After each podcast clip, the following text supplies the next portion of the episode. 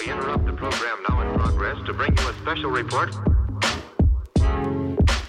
Here are the highlights this morning's news. From the WPGU News Desk, here's today's headlines on WPGU 1071 Champaign's Alternative. From WPGU News, I'm Madison Holcomb. It's Thursday, February 10th, 2022.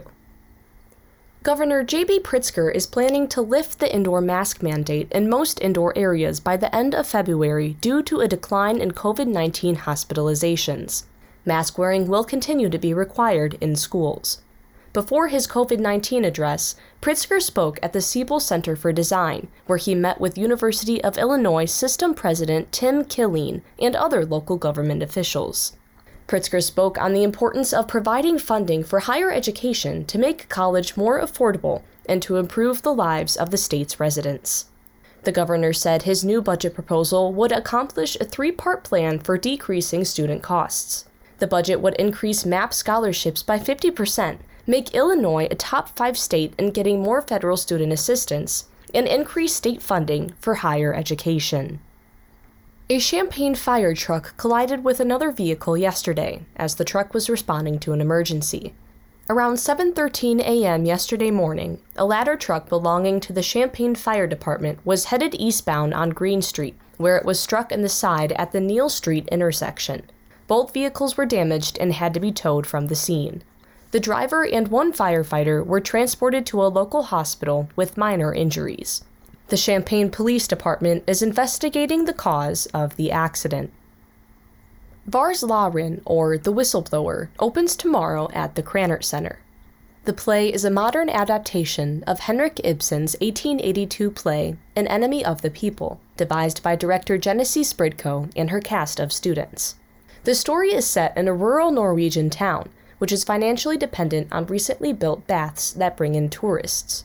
It follows a doctor who discovers that the bath's water source is contaminated and tries to warn her fellow townspeople about the danger.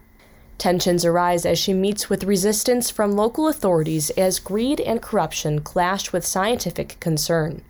Senior acting major Greer Durham plays the doctor, and she says a lot of themes of the show are very prescient today.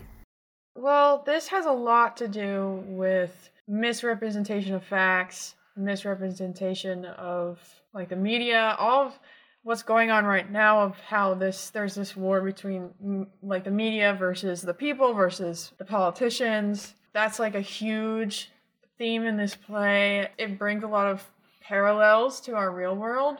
For tickets, showtimes, and information about the Krannert Center's COVID 19 policies, visit the Krannert Center's website.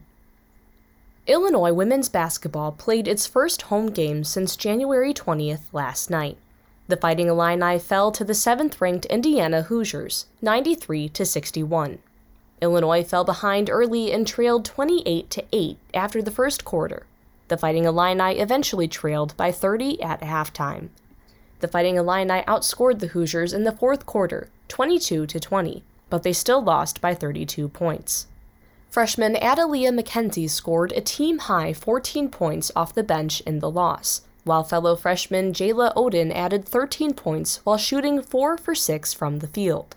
The Fighting Illini dropped to 6 and 13 overall and 1 and 7 in conference play after suffering their fifth straight loss. Illinois remains in second to last place in the Big Ten, and it will take on Nebraska at State Farm Center on Saturday afternoon. Contributing reporting for this newscast was provided by Jane Knight, Emily Crawford, Owen Henderson, and Jackson Janes. Our political editor is Jane Knight. Our regional editor is Josie Alameda. Our arts and entertainment editor is Mac Dudley. And our sports editor is Jackson Janes. Our deputy news director is Emily Crawford. And our news director is Justin Malone. For WPGU News, I'm Madison Holcomb.